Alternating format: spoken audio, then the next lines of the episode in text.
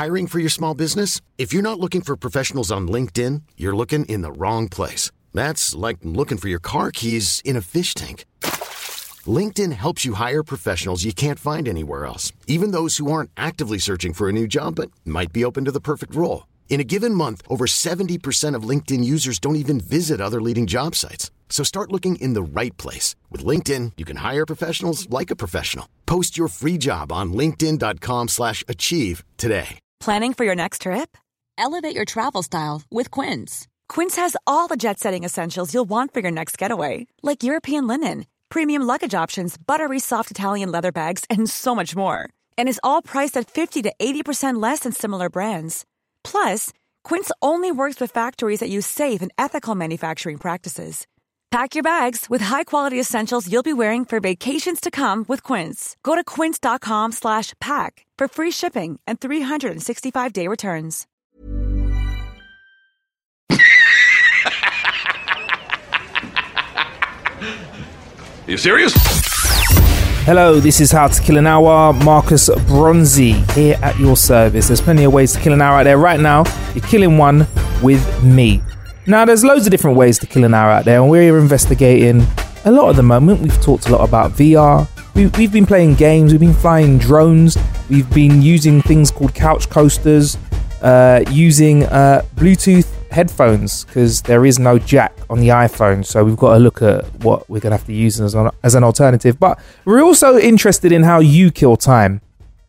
And we came across a story that, well, all right. I love Batman. Funk Butcher loves Batman. Who doesn't love Batman? If you don't love Batman, I don't I don't know who you are really inside. But anyway, um we came across this story about a world record holding Batman. His name is Julian Checkerley. I had to speak to this guy because he holds a world record and he in his spare time is Batman. And anyone that can be Batman in their spare time, I need to talk to. Now, the whole of this interview can be found by going to Marcus Meets, which is our brother podcast. You can find that by going to marcusbronzy.com forward slash meets. That's M A R C U S B R O N Z Y dot com forward slash meets. Or you can search via whatever podcatcher you like to use. Simples. Anyway, um, the first thing I noticed was Julian's based in Ireland. So I'm calling Ireland when I spoke to him. But Julian, you you haven't got an Irish accent. No, this this is this is pure West Coast Irish accent. no, I, I came over here um, back in '97. Yeah. Um, I'm originally from Windsor, just just west of London there. And uh, I came out here on a movie. Uh, there was, they were shooting a, a location for a movie out here. And uh, as with most men who end up in other parts of the world, I met my wife over here. So ah, and so then we ended love. back here in the end. So, Ah, so love is what love is what ma- means that you live in Ireland. Awesome, awesome. And um, what's Ireland like at the moment? Do you know what? It's actually amazing. If it wasn't for the weather, it'd be the you know you can't really beat it. It's, it's actually I love it. Um, I used to really uh, miss England a lot, and I still do. I must admit. Oh, my family are still over in in the UK, um, and I love coming back and visiting. But uh, boy, I really miss Ireland when I'm away now. Um, but it's just a different way of life. I, I I was living in London, and, and when I came out here, it was just so it's just out of the rat race. Um, but it was a little bit kind of. Um, I'm not going to say backwards because it certainly wasn't backwards, but it's, it's it's full of culture and very kind of bohemian, especially where we are in Galway. Um, but over the last sort of 10 years, it's become incredibly cosmopolitan, and it's the food here is amazing, the people are amazing, the just the way of life, um, uh, just the standard of living is, is really, really good here now. So I love it, I must say. Just the Great. weather really sucks. It's just a sideways rain. Can't stand oh it. yeah, yeah. But you do also have something that you can't get anywhere else, and that is Irish Guinness. Yeah. Oh God, yeah. That, and that's so true. And I never really. I always thought that was a bit of a myth until I moved over. And now, when I sort of go away to other parts of the world, I was in um, Monte Carlo recently, and I, I ordered a pint of Guinness over there, and it's just not the same. It's Just disgusting. hasn't got that Yeah. creamy. I don't know what it is actually. It's got to be the water. Yeah, that's what that's what people say, and they say it doesn't travel well. So you know, I think No, yeah. that's it. Uh, That's Yeah. it. Have you, have you ever been to Ireland? Have you? I have, I have, and I the fir- one of the first things I did was have a Guinness and go, no, it's not going to taste. Oh my gosh, This is And you didn't delicious. the one, did you? Then after Yeah, that, I had quite a few. But um, so when you moved over to Ireland, were you still doing the costume making stuff, or Yeah, well, initially I went over. Uh, there was a uh, quite a big movie over here. Um, I don't know if you've ever heard of Roger Corman. yeah, Now, he, well, he he set up a studio over here in the west of Ireland. I think it was a bit of a tax break thing. Um, and basically, what they were doing, they were banging out movies. I think they were banging about seven seven movies out a year. So it was, it was nothing big budget. It's all kind of low budget um, B movie type stuff. Um, but w- uh, now and again, they'd, they'd pull in some money and do a fairly big budget one. So we were, I was brought over to Ireland to this new studio to establish a model shop for them. Now, when I say a model shop, that's like a model making shop. So you'd be making props and set pieces and uh, any sort of special effects type dressing pieces for sets. And um, I came over, started pre-production, and the um, the budget got pulled, and basically the, the, the film didn't get made in the end. right. Um, and uh, it, it, that's that's where the studio kind of started and, and brought me out here, which is where I met my wife. So, Excellent. it's- You- continued making making costumes. How did you initially get into costume making?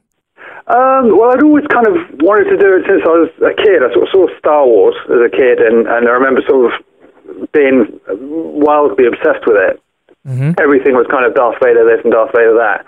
And I kind of made a, a, a little Darth Vader costume for a, a, a uh, costume competition for the school fete or something one year, and I won that. And it was kind of from there. I didn't know what it was called. And I remember my dad saying, "Oh, that's um, that's special effects. That is. That's, that's that's what you know. That's how they make the magic in the movies." And uh, from then on, I wanted to do you know special effects. So I would. Uh, in school, I, I didn't really ha- back when I was at school. They didn't really have uh, courses like they have now. They have amazing courses these days for special effects and, and prosthetic makeup and all this kind of thing. Um, so I had to kind of make do with what I could find. So the careers officer was a little uh, a bit of a loss, and the best we could find between us was a um, specialist makeup course at the London College of Fashion in in right in Oxford Circus there. Yeah, Now, don't get me wrong, it's a fantastic place. It was full of models and makeup artists, and it was 98% ladies, and I loved it. but the, the course itself turned out to be a glorified beauty therapy course. So I'm great at like leg waxing and eyelash tinting and hairdressing and all that. Um, and we were doing about an hour a week of um, sticking on rubber noses and things like that. Right. But I believe that course now itself has actually come on leaps and bounds since then. But in saying that, uh, it's kind of proved, in hindsight, it's kind of proved very uh, helpful because, like, there's been times when I've been on set and, and someone needs a, you know, a hair trim or a wig needs dressing, and I can jump in there and do it. So there you go. Dead mo- handy. But yeah, so I, from there, I, after London College of Fashion, I went on and um, didn't really get any work after that because it was it was so it was so vague, really. And I went to the Bristol Old Vic Theatre School and did a costume design and theatre design course. Uh, which did help again, but um, it was all kind of more theatre based. But the, the real break came as when I sent out a load of CVs to the studios in London, to Pinewood and Shepperton, and uh, a guy there gave me a break and had me in there in his workshop making tea. And uh, it turns out he's, he's the guy that used to do all the big sort of polystyrene sculpts uh, for movies. So if you have things like um, Tomb Raider or something like that, we had these massive uh, Buddhas that had to be sculpted for the sets. He'd, he'd mm. be the guy to go to for making these giant, oversized set pieces. So I mm-hmm. became what was known as polybasher. So you're basically sculpting polystyrene. Right. And the rest is history, really. Went on from there. Yeah, a, a poly basher. That's A polybasher, yeah. yeah. I've never seen that when under job description when you're filling in stuff online. So that must be quite an interesting experience for you. So you went on from that, and and you're a big Star Wars fan. So has that got anything to do with the actual name of the company that you that you work with now, or that that you have now? Yeah, yes, yeah. I, mean, you, I suppose you've got to be a bit of a Star Wars fan to realise the connection, but yeah, it's there. Order 66 is obviously the uh, the order that um, Senator Palpatine, uh, or was it Emperor Palpatine by then, I think, um, issues to, to finish off all the Jedi. So, uh, that, yeah, we just grabbed that Yeah. um, as our little name. moniker. Very powerful name, right? Um, so yeah, that's great. And it, uh, what what other sort of films can we see you working before we talk about your, your world record? Um, I did all kinds of things. I did lots of sort of TV shows and all sort of classic um, ones that were based in the UK there. So, um, crikey, uh, going back now. Uh, I did bits. Uh, where will we start? Um, let's do TV first. So we did uh, things like Father Ted, um, Red Dwarf, uh, Midsomer Murders, The Bill. Uh, we did a, a long stint on TFI Friday, which was really good. That was a great, great gig to get that one. Yeah. Um, so basically, every week we'd be at the, the, the Waterside Studios there in, in Hammersmith, um, doing these special effects type gags that Chris Evans would, would come up with that week, and we'd spend all week making it, and then we'd go to the show on the Friday, film the live show, and and that'd be our week done. But it was really good because every week it'd be something different, and it's always great fun to work there, you know. Awesome, awesome. So, your world record. Uh, Yeah. Let's let. I don't know where to really start with it. So you have a very interesting world record. First, could you just describe what this world record is, please? Okay, so it's it's the most functional gadgets on a cosplay suit. Right. And the suit in question. How Yeah. did it come to be? Okay, so some very clever chaps over in Canada uh, called Gauntlet Effects and Tundra Designs. Um, basically, they they created an armor kit that anyone could go and buy, um, and it's basically a 3D rendering of the Arkham Origins Batman suit. Right. They took that, they 3D printed it, cleaned it all up. So this is hundreds of man hours now, and then they cast it up in urethane rubber, and then you can you get these pieces. So we took what they had made, and then we just we just polished it a little, took it took it to another level. So we we changed out anything we could from the fake printed parts to like, for instance, like real rivets, and we made uh, we made a special undersuit that every everything could be mounted to. Um, and what we are trying to do is really recreate the computer game silhouette of a bat of Batman. You know, as you n- probably gather, the computer game um, character is just nothing like a, a real human being. It's massively proportioned. You know, you've got huge arms and shoulders and, and tiny little waist and all this kind of thing. So we we tried to do that as best we could on a on a on a human. Um, so we padded out here and there and kind of tucked bits in where we could. Um, we made a few extensions as well for the suit because the suit was kind of made for a slightly smaller guy. Um, uh, I'm I'm fairly large, so we had to make some bigger bigger extensions Yeah. to, fit me, which helped in the, in the in the outcome of the actual suit. And um, we we took the suit, we weathered it, painted it, mounted it, uh, made a really huge cape for it as well, which really makes it. And then when we'd made the suit, it was lovely, looked really good, but we just thought we'd embellish it with a few little gadgets. Uh, so initially we just made sort of two or three gadgets, just for a bit of fun.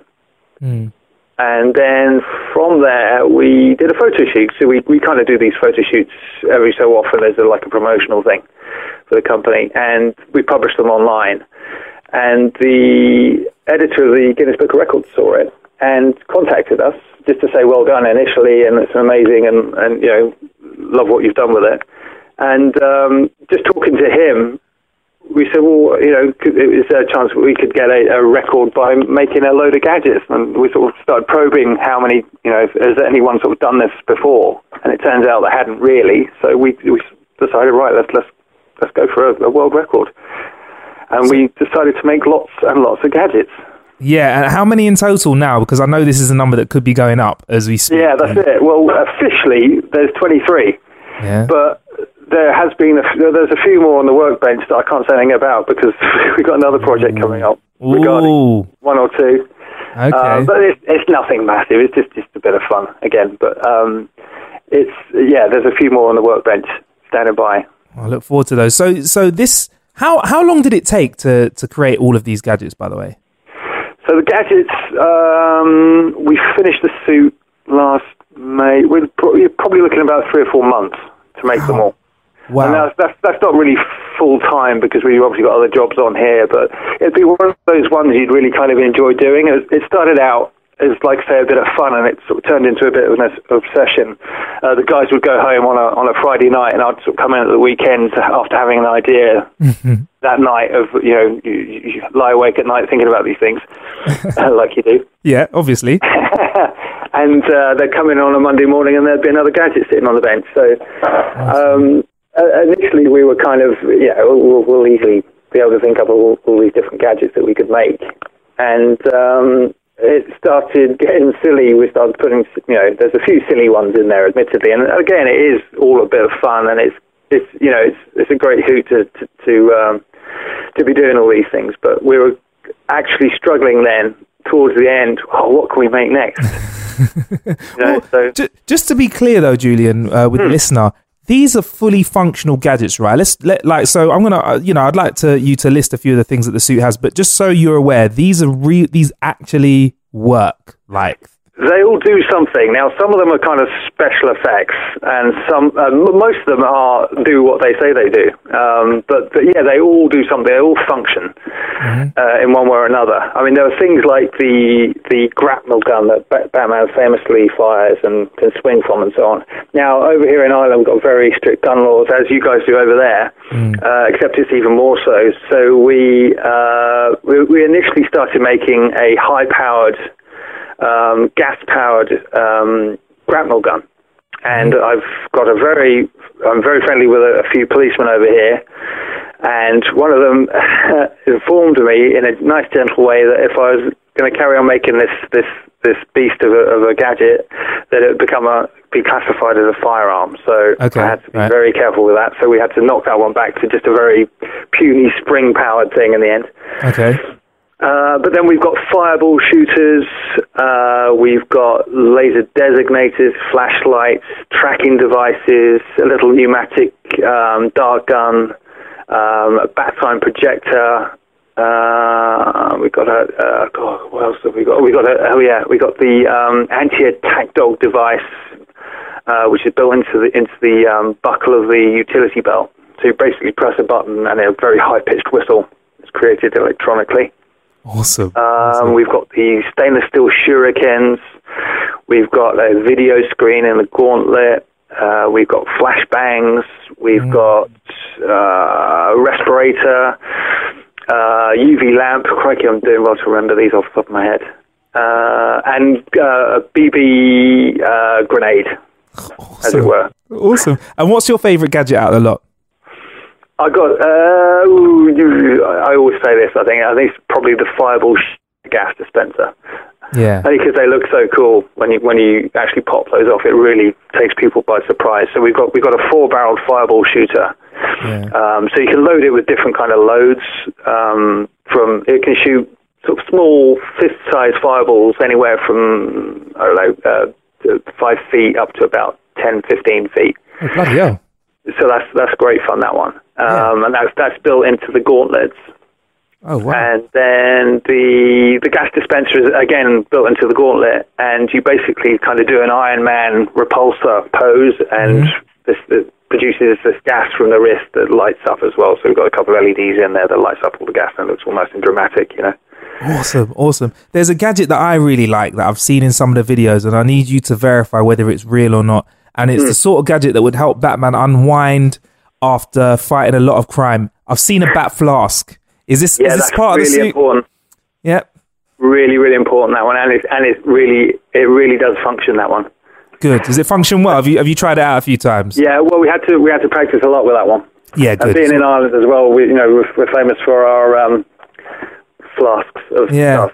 And, Yeah, that's uh, yeah, we had to practice a lot with that one. But yeah, it's actually it's, it's, I think they call it a hip flask, but it's not. It's actually an antidote flask. Antidote, yeah.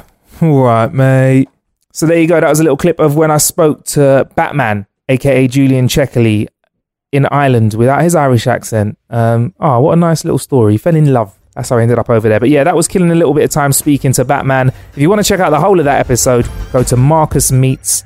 Uh, find that in your podcast catcher, whatever one you use, whether it's the Apple iTunes one or Acast or anything else. Um, or you can head to marcusbronzy.com forward slash M E E T S. That's M A R C U S B R O N Z Y dot com forward slash M E E T S. I will put a link in the show description. We're good like that. Anyway, there's plenty of ways to kill an hour out there. We've got another episode coming. Hey, it's Paige DeSorbo from Giggly Squad. High quality fashion without the price tag. Say hello to Quince. I'm snagging high-end essentials like cozy cashmere sweaters, sleek leather jackets, fine jewelry, and so much more. With Quince being 50 to 80% less than similar brands. And they partner with factories that prioritize safe, ethical, and responsible manufacturing. I love that. Luxury quality within reach. Go to quince.com slash style to get free shipping and 365 day returns on your next order. Quince.com slash style. Hi, I'm Daniel, founder of Pretty Litter. Cats and cat owners deserve better than any old fashioned litter. That's why I teamed up with scientists and veterinarians to create Pretty Litter. Its innovative crystal formula has superior odor control and weighs up to 80% less than clay litter. Pretty Litter even monitors health by changing colors to help detect early signs of potential illness. It's the world's smartest kitty litter. Go to prettylitter.com and use code ACAST for 20% off your first order and a free cat toy. Terms and conditions apply. See site for details. Imagine the softest sheets you've ever felt. Now imagine them getting even softer over time. That's what you'll feel with Boll and Branch's organic cotton sheets. In a recent customer survey, 96% replied that Boll and Branch sheets get softer with every wash. Start getting your best night's sleep in these sheets that get softer and softer for years to come. Try their sheets with a 30-night guarantee. Plus, get 15% off your first order at bollandbranch.com. Code BUTTERY. Exclusions apply. See site for details. Real soon. Stick around for that. Ciao.